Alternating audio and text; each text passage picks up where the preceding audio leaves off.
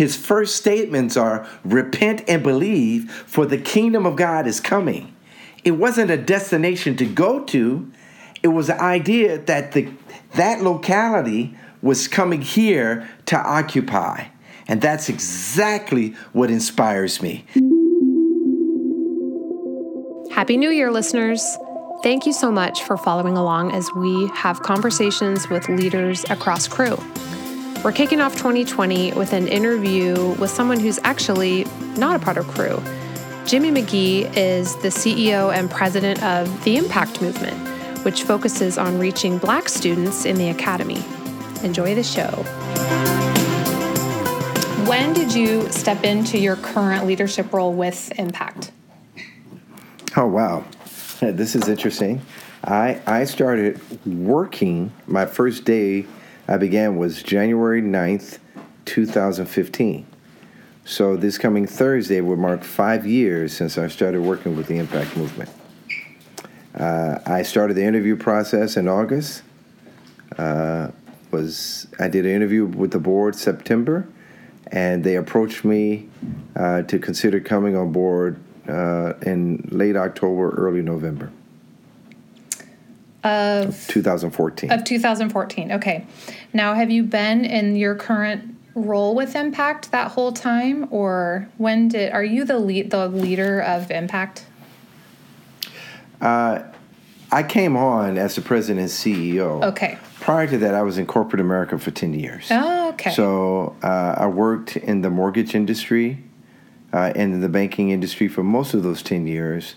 Um, actually, 15 years. I started my own business July of 2005, a consulting business working with a variety of Christian organizations, whether they were schools, churches, or nonprofits, and that still exists called the Bitterman Group.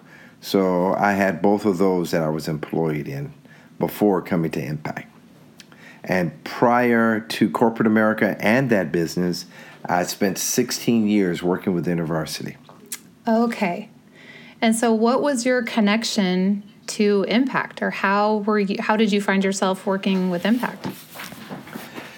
Well, it's interesting. I've always paid attention when I was with University of Impact because I saw their conference and uh, I always was curious about what other people were doing with black students. Um, but frankly, I was in corporate America. I sensed that God wanted me in. Uh, I'm just checking to see the recorder's working.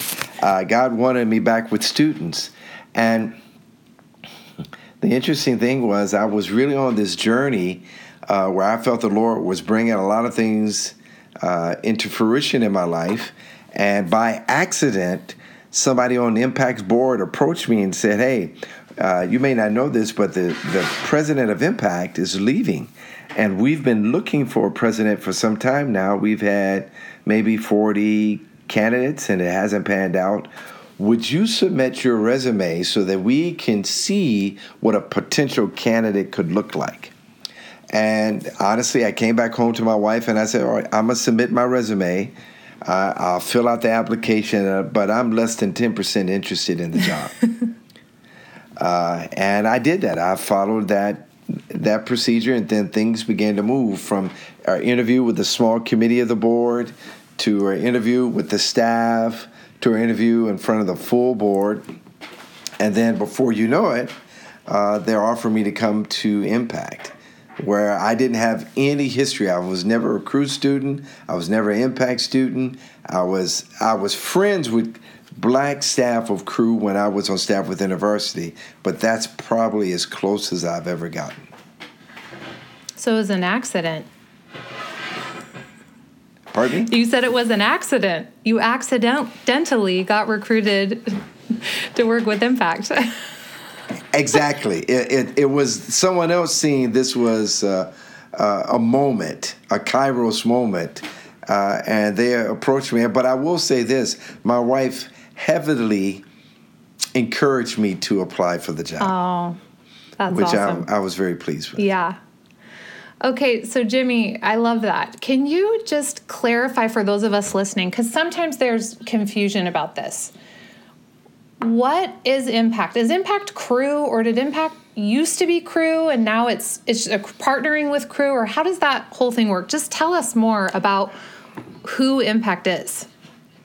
All right, I think that's a great question. So let me let me just say this: prior to 1991, uh, that was the year of Impact's first national conference. Campus ministries within Cru to Black students did exist. Uh, at the Atlanta University Center, uh, Morehouse, Spelman, Clark, and Morris Brown colleges, uh, they had a group called Harambee, and that was a subgroup uh, or a part of Campus Crusades ministry to black students. Uh, it was called, I think, In Living Color at Howard University. And I think, it, I, I can't recall what the name was at Jackson State University. So there was ministries to black students in Cru during those times. Tom Fritz, the founder of the Impact Conference, thought about hey, let's try one more time to galvanize all the black students together into a national event. This was not the first time that happened in Cru, it was the second time. The first time happened in Chicago, 1981. Uh, and then there was a 10 year delay. After that 1991 conference, it took so well two things happened. The students said, Are you going to do it again? So they did it again three years later in 1994. And two, the Impact movement then was birthed as a department within Campus Crusade. And so you got two phenomena. You have a conference that are bringing all these black students together, and then now you have a department that has taken on the brand of the conference. So things kept moving. In fact, all right, it started in 91. The next conference was 94. The students appealed again and said, please don't wait three years. Do it every two years. And so from 91 to 94, then 94 to 96, that's when it started going every two years.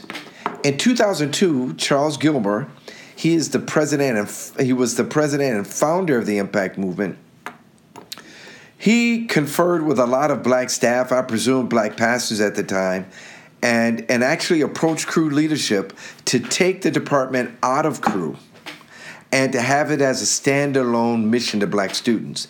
I think there was really two reasons around this. The first one was the idea that they could gather more funding from the black community if they were separate from Cru. I think the second one was and their desire to serve black students and in terms of not only their intuition but their the years of experience of working with black students they wanted to mitigate all of the frustrating conversations they were having within campus crusade so that they can directly implement ministry to black students and i think that's what happened so in 2002 we separated now that separation was legal we became a 501c3. We had our own governing board. At that point, Charles did not report to Cru. Charles was a partner of Cru, and so he was able he was able to get Cru to agree that impact will be their expression to black students. And that's what happened.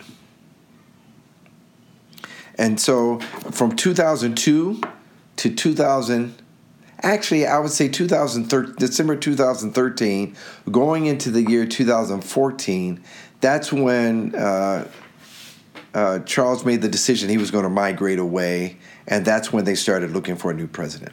Got it. Okay. And so today, what are some of the most promising things that you're seeing happening through Impact? You know, you know, one of the things I would say that's probably one of the most promising. Um, is that our student numbers are growing. And then we're getting staff who are interested in being a part of us.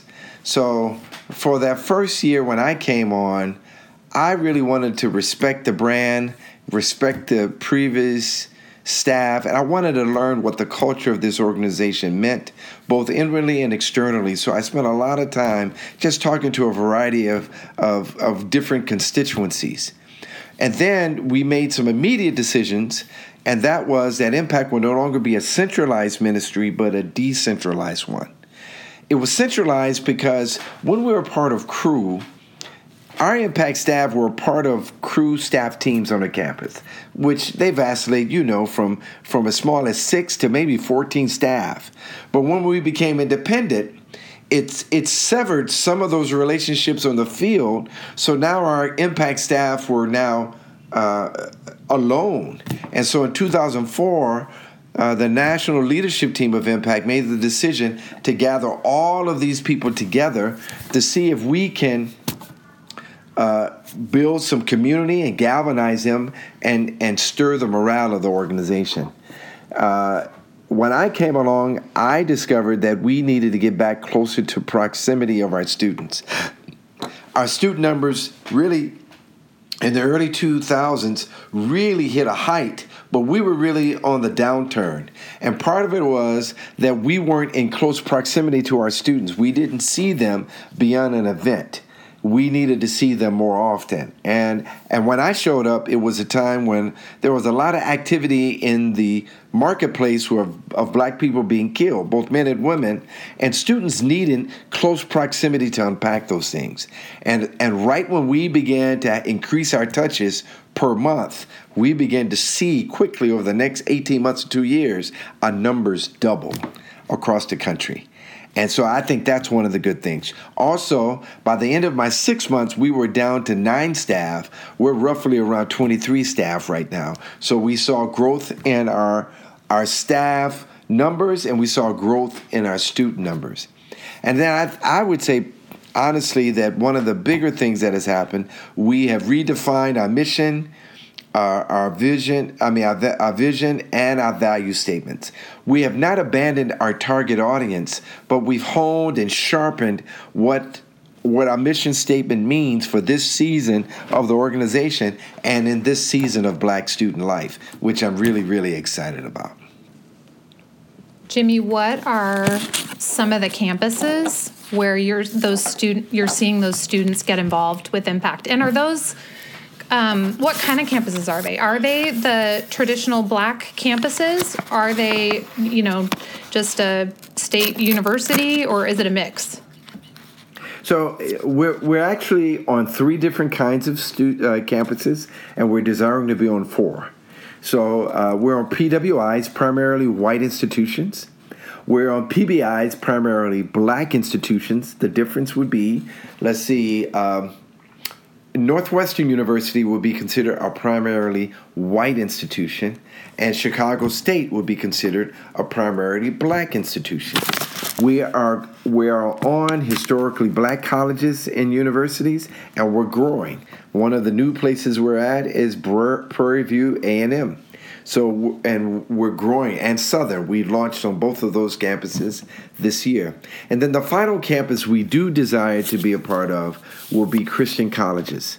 Uh, we're discovering that black students on Christian colleges are experiencing uh, the same thing, quite frankly, that black students are experiencing on non Christian white institutions isolation, uh, cultural dissonance, marginalization uh, a variety of those things are happening on those campuses as well. Uh, one good story I will tell you, if you don't mind, I've been sharing this one probably for the last 60 or 70 days. Um, maybe in my second or third year, Ball State University, it's a primarily white institution in Indiana. Uh, one of their students, at that time, the chapter was only 19 students.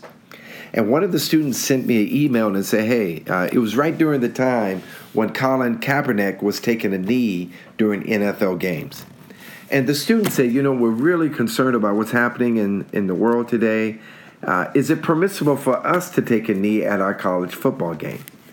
And immediately I said yes, but I double checked with our general counsel to make sure I wasn't jeopardizing their status. And the students went on ahead and did, did that. Lo and behold, the school newspaper wrote an article on the impact movement saying a bunch of black students took a knee at this football game. Two important things happened out of that event. One, which I was very excited about, a number of the Cru students were were experiencing some dissonance with this experience, and they they were they were brought to a conversation by their team leader, Corey, on campus to have the students talk to each other, impact to Cru students, about why they took the knee and what their concerns were. The second thing that happened in a year later, that chapter grew from 19 to 90. And the difference was not just simply they took a knee, but th- the students, the black students on campus discovered oh, wait a minute now. The God that this organization is introducing to hope my recruited recording. All right, good. It's not just interested in um, our, our cleansing our soul of sin so that we can have a place in heaven. He's concerned about the black bodies that hold that spirit and that soul within. And that's what brought the curiosity of these students to impact. And currently, the president of the local Black Student Association on there is an impact student. And this February, they're bringing Jennifer Pinkney and Dr. Margaret Weaver to talk about trauma on campus so they can engage this. And I'm excited about it. And I think that's good work. Wow. I can see why you're excited about that. I'm excited about that. You know, my boys love the NFL. It's a big part of our family and our family culture. And I've been really grateful for Colin Kaepernick because it's given me a jumping off point to have conversations with my kids about what it means to be white in America, what it means to be black in America, what it means to stand up for what you believe in when something's on the, a lot of things are on the line and you're you're in the public eye and and so um been super grateful to have someone in yes. the public eye who allows me to start those conversations with my own kids. Now, that story that you shared, um, it brings to mind a question that actually one of our Cru campus staff submitted for you, Jimmy, online. And here's what the question is um, Can you share reasons why a holistic approach to ministry is important for today's students? And how is impact leading out in this? And how can Cru grow in this? Yeah, I, I, I, I, uh, so here's the funny thing about it. He's asking me why is a holistic approach needed for today? I'm not sure I've ever thought otherwise. Uh, when I graduated from school and started doing this work, I think in my earlier days, I really believed in the notion of of evangelism that gave people the opportunity to meet Jesus. And and my hope, my hypothesis at that moment was that if I introduced them to Jesus and gave them maybe some initial steps to read the scriptures, then ultimately the kingdom of God would come on this earth through them, and that we can begin person by person bringing change throughout this whole world. And I discovered that that it, it varied across so many platforms of our Christian experience. And then as I began to focus on black students, I began to see ways that we needed to see this very much integrated.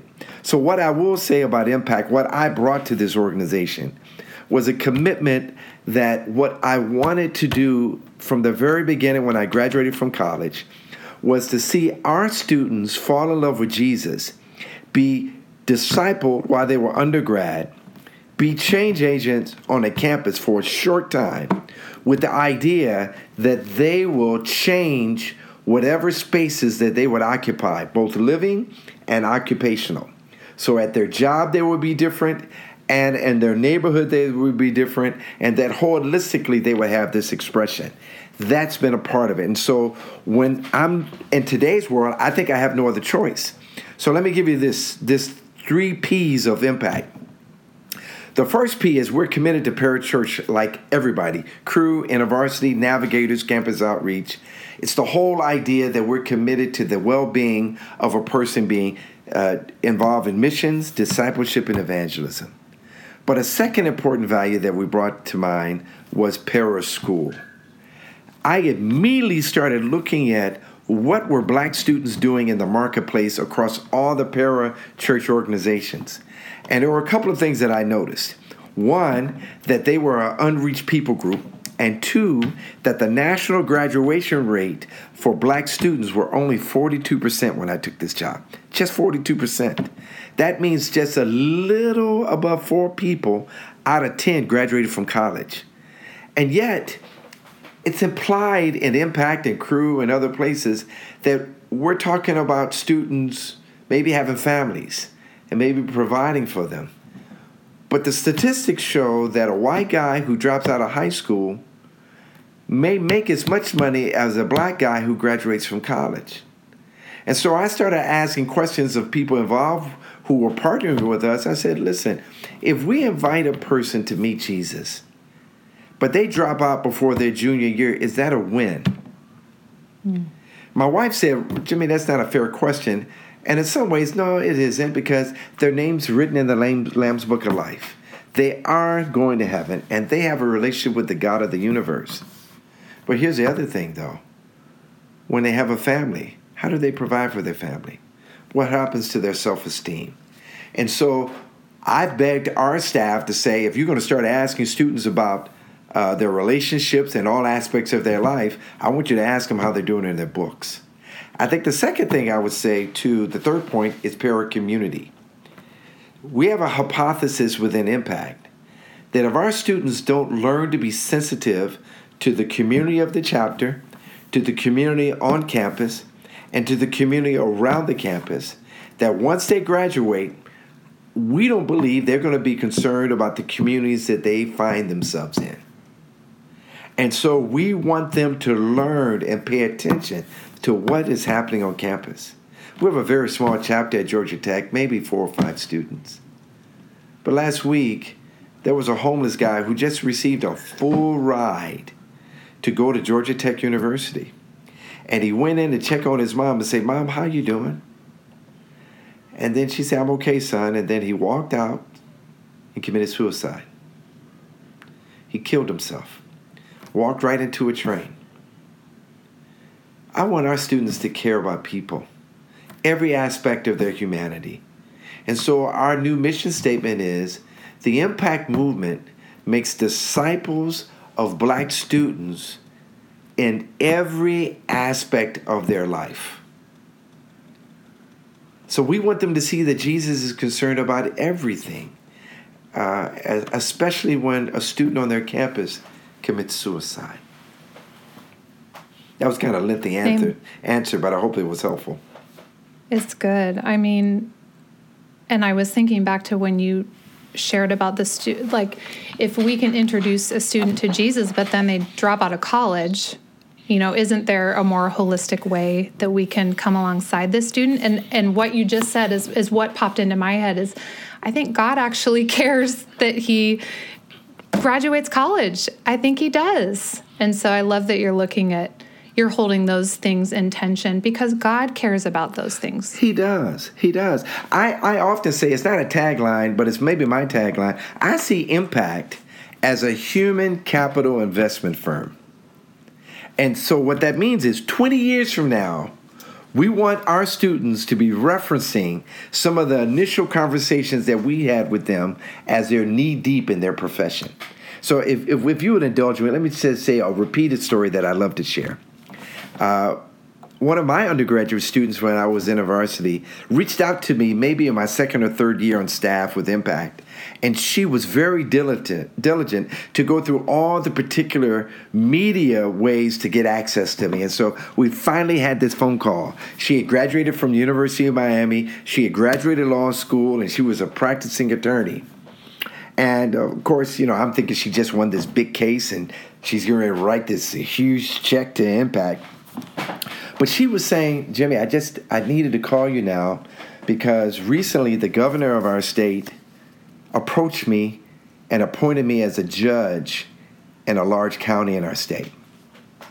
And I was sworn to secrecy until now because next week I enter judicial school and and so now it's being announced in all of the news channels. And after I called my mama first, I called you because all I could think about was all those conversations when you were discipling me or what it meant for me to know Jesus at every stage of life and that every stage of life I bring him with me and embody in those spaces. And so in tears she was saying this. A year later, she was judge of the year of the state and now she's seeking to be appointed on the Supreme Court of that state. See, that's what impact does. It's a whole life. Mm-hmm. Wow. You, I, I, I, I mean- know. Can can you hear me? Yeah, I, I love these stories. And I just think, you know, we can know that this is Jesus' kingdom work because this is the kind of work that Jesus did when we look at his ministry. He did. He cared for the whole person whenever he was interacting with someone. He did. So I love that. Um, Jimmy, I love these stories that you're sharing about how impact is making an impact. Um, share more about who inspires you. Who who do you look for for inspiration? Is it is it primarily these students that you're seeing impact work in their life? Well, I, I, you know, I hold intention. John Stott, I heard he stole this from somewhere else. Used to used to really write often that you got to keep your newspaper in one hand and the scripture in the other. And I only got two hands, but there's a third hand, and that's one for reading. Uh, so here's what I'll say about impact, and I want to ex- expand on it. Inspa- uh, roots are in Campus Crusade. That's not deniable from anybody, including myself. So therefore, the influence among Bill, among Bill Bright to inspire Tom Fritz, the founder of the conference, to inspire Charles Gilmer, who was the founder of the Impact Movement and head of that department, is present. It's there. I would never remove that. But I have created some shelf space of some other people who have inspired me. Charles Hamilton Houston uh, was a, uh, a black student from Washington, D.C., who went to Amherst College for undergrad, and he later went to Harvard Law School and got a post law degree from Harvard. And he was recruited by a gentleman named Mordecai Johnson, who was the first black president of Howard University to come and to take over as the assistant director of the law school, but essentially he was going to become the director of the law school. And so when he came over, this is what he did. He immediately talked to Dr. Johnson. He said a couple of things. He said, one, we're no longer going to have part time students we can't do that. So it won't longer be an evening school, it's going to be a day school, and we want our students to be full time students. Secondly, he put in, put in play that any student with 100, we're going to dock their grade to 10 points to a 90. And anybody with a 90 would dock it to 80. He wanted them to work harder to be extremely studious in understanding the law. And then he created a dichotomy for every student. And he told them, you know what? This is the Depression, and there are not many black attorneys. You can become a black attorney, and then you can hang your shingle. You can practice law among the black among black people in this country, and you can become middle class and comfortable in your lifestyle while everyone else is struggling through Jim Crow. Or you can become a social engineer and look at the law, Plessy versus Ferguson, the Dred Scott decision, and re engineer this law so that it's equitable and just, not just for black people, for all people. Well, he did this, and his first valedictorian of his class out of that school was the most celebrated attorney of the 20th century. He won 29 cases before the Supreme Court out of 37. No one even comes close, and that's Thurgood Marshall. And when you listen to Thurgood Marshall's stories, he talks about how Charles Hamilton Houston told him the stewardship of his role as an attorney to be a social engineer. The second guy is a guy named Benjamin E. Mays who grew up as a sharecropper in South Carolina. He went to South Carolina State, which is a HBCU now, but he went there for high school. Later, he went to Bates College for undergrad, and then after that, he applied and went to the University of Chicago for, for his master's and his graduate degree. During his his vocational life, he first spent time with the largest campus ministry in the country at that time. There were only maybe 1.4 million college students in the country, but they had 90,000 students in their ministry. He was in charge of their impact movement within this organization. It was called the YMCA. And for years, he was facilitating and discipling black students. He later from there joined the Urban League and was working, I believe, in Tampa to deal with urban issues for black people. And Mordecai Johnson, the guy I just mentioned before, recruited him to be the dean of the religious school on campus, the seminary, the divinity school on campus. And he brought all that history with him. He spent time interviewing um, Mahatma Gandhi, Mahatma Gandhi, face to face in India, understanding nonviolence and how it was used as a means to cha- changing uh, colonialism in India. And while he was at school, hoping uh, teaching at that school, hoping to go to South Africa, the board of Morehouse College nominated him to become its they didn't know it the most celebrated president of Morehouse College. And one of his most celebrated students who he mentored was Dr. Martin Luther King Jr. Hmm. Those guys inspired me. And so together, Bill Bright, Charles Hamilton Houston, Benjamin Mays, helps me to understand because for Benjamin A. Mays, he had two important things. He wanted students to get an education, he was against slave religion, and he wanted to show the value of the black church. All of them together inspired me to reach this generation of black students. Amen. I, as you're talking, a scripture came to mind that I've been reading and just meditating a lot late, lately, and it's Luke 4 when Jesus goes into the synagogue and he unrolls the scroll. Yes. And he just quotes Isaiah and he says, The Spirit of the Lord is upon me yes. because he has anointed me yes. to proclaim good news to the poor. He has sent me to proclaim liberty to the captives and recovering of sight to the blind, to set at liberty those who are oppressed to proclaim the year of the Lord's favor. That's what it reminds me of when you tell these stories. It's what Jesus came to do. It's exactly what he came to do. And when you look at Mark and Matthew, his first statements are repent and believe, for the kingdom of God is coming. It wasn't a destination to go to, it was the idea that the, that locality was coming here to occupy. And that's exactly what inspires me. Now, there are other people who inspire me. I just named those two because of their work with black students, but there's a third guy. Impact, and, and beg, uh, please uh, indulge me for this brief story. When I came to Impact, I tried telling the staff in the beginning that Impact, the Impact movement, is not the first campus ministry to black students nationally in this country. In fact, it's not even the second one, it's the third one.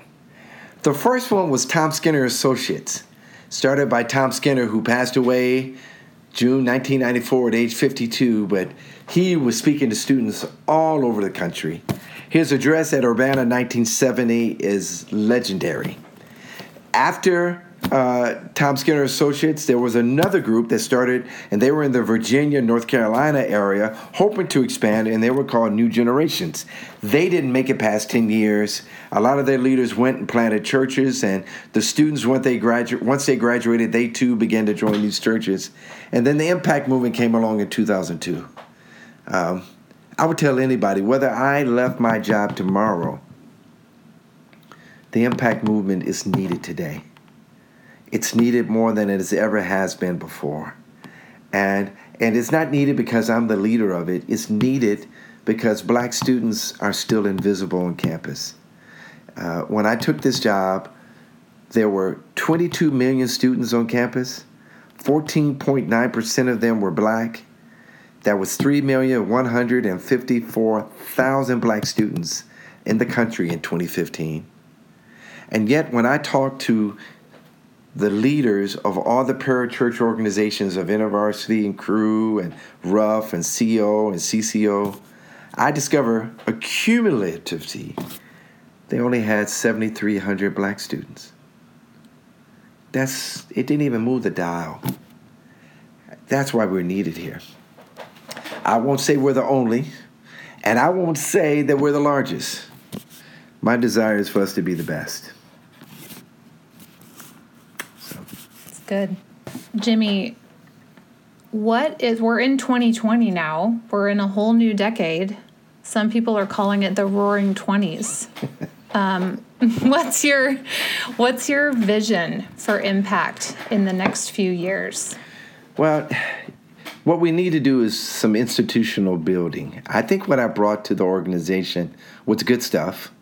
You know, new mission, new vision, new values, new focus with the three parachurches, uh, new ideas of being decentralized and accessible to our students so that students can see us four to six times a month, and that includes me. I see 25 to 35% of all of our students every year. But now I think it's time, right now, in these next five years, for institutional building. And these are the two things that we lack the most and we need the most. And that's money and personnel. We do. Uh, I am not ashamed to say that the impact movement is the HBCUs of campus ministry. You know, Harvard University, I understand, has 500 people raising money for, for them in that institution. Uh, quite frankly, their endowment is in the billions of dollars. Uh, that's not true for historical black colleges. Uh, many of them are on the threat of closing like every other year or every three or four years. Uh, if, if, you, if you want me to be just frank and honest, when I look at just two Cru and InterVarsity. Uh, InterVarsity is just now for these last three to five years been bringing in roughly 120 million dollars a year to fund their campus ministry, and they have roughly I think 1,500 staff. Cru, they had a record-setting year last year, brought in over 600 million dollars, and they have 6,000 staff. Impact, we have $1 million a year in our organization. We're not a $1 million organization. We're really probably in between a three, maybe a four to $8 million organization. And so we got a chicken and egg reality. We need staff, but uh, it's pretty much understood across the board that MPD fundraising for black people take a minimum of two to three years before they're fully funded. And I, in many cases, some of it's not livable wage, but they're fully funded. We, we need staff and we need funding so that we can continue to grow. And I really think, you know, in my first three years, we uh, three or four years, we doubled our student numbers. You give me money and staff, I think we can double those numbers again.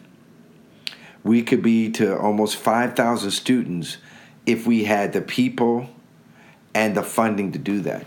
And and I, I want to tell you this. I don't know who hears this in the audience. I don't have aspirations for us to be six thousand strong like Campus Crusade. I don't even have aspirations that we will be fifteen hundred strong like InterVarsity. Uh, I spent some time in my devotional night looking at Gideon. He just had 300.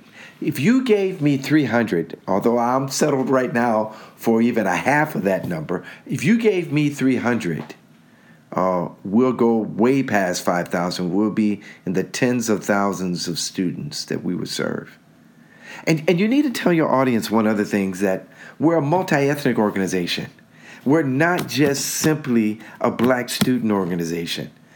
Uh, it, at our PWIs, because we offer an alternative cultural experience, you can find Latinos and white and Native and Asian in our spaces, even at our national conferences. And they're welcomed. Our, our, one of our values is ethnic identity, not black identity, but ethnic identity, because we feel like it's responsible to say that the scripture recognizes the ethnic identity of everybody, including you as a white woman and myself. So that, that's who we are. So knowing that, how can Cru both organizationally and and as individual staff and individual um, campuses partner with you in that vision, and specifically thinking back to what you said about. Um, when when uh, impact separated out from Cru, that it was hard with your campus partnerships that it, it made it hard well, you know, there's a couple of things I would say Cru has done good with, um, and and and let me leverage this in a different way, please, uh, Samantha. Uh, when I came to the organization, the one thing I would say that Charles Gilmer did, and I want to tell you, I got the utmost respect for the founder and president of this organization. I mean, when I need him, he's available. when he can be to talk to me uh, give me wisdom and insight. But I, I think he was just a phenomena. I think God needed him to be a part of Impact then. I think Impact would not have flourished if they had me. Uh, but I think this is my season, and I hopefully can be good stewards of it. But what he did, he got Campus Crusade staff in a partnership with us to agree upon criteria for what a chapter looked like the size of a chapter, their commitments to do evangelistic outreach twice a semester, a commitment to go to our Impact Leadership Institutes, and to recruit them to our national conference. And for the most part, Campus Crusade abided by that. When I showed up, I wanted to move a little bit further on and say, I'm curious not by how a chapter looks, but what does an impact student look like? And so that's where we started changing values and and and really getting in the weeds and details of what we were hoping to foster in the life of a black student or an impact student. But then the relationship to me begged the idea that if I gave Cru staff all of these goals and mission statements and we did not empower them, then how can I help them to reach our students? And so we created our training twofold to raise the cultural competency so that Cru staff can understand the, the, the, the, the identity, the ethnic identity and cultural makeup of the students that we reach, but also that they will be introduced to the ministerial philosophy we have, our methodology, because we're not trying to do what Cru does. The impact movement is not Black Cru. The Impact Movement is a campus ministry to black students that partners with Campus Crusade to reach black students for the kingdom of God. And we are partners in this. And that's what I would love Campus Crusade staff and donors to know. So, in that regard, uh, a, a lot of some of your staff are seconded to us and they work directly and report to me. Some of your staff partner on the field with us to do impact movement. And so that that's been a good piece what I have discovered in some cases uh, in in the old campus ministry makeup, uh, they used to have vision dinners, and at this one vision dinner, uh, the fundraiser invited one of our staff to speak, and my staff had the courage to approach him and say, oh, "If we're here." Can I introduce Impact as a partner and not just as a subset of your conversation? And there was a little debate because it was a new reality but that person later agreed. And so when when the donors came in the room for the vision dinner, they saw Campus Crusade, they saw Cru, but they saw the Impact Movement as a partnering organization.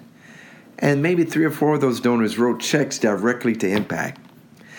Cru didn't even lose their money. They never abandoned their commitment to Cru, but they were curious and committed to us. That could be helpful for us as well.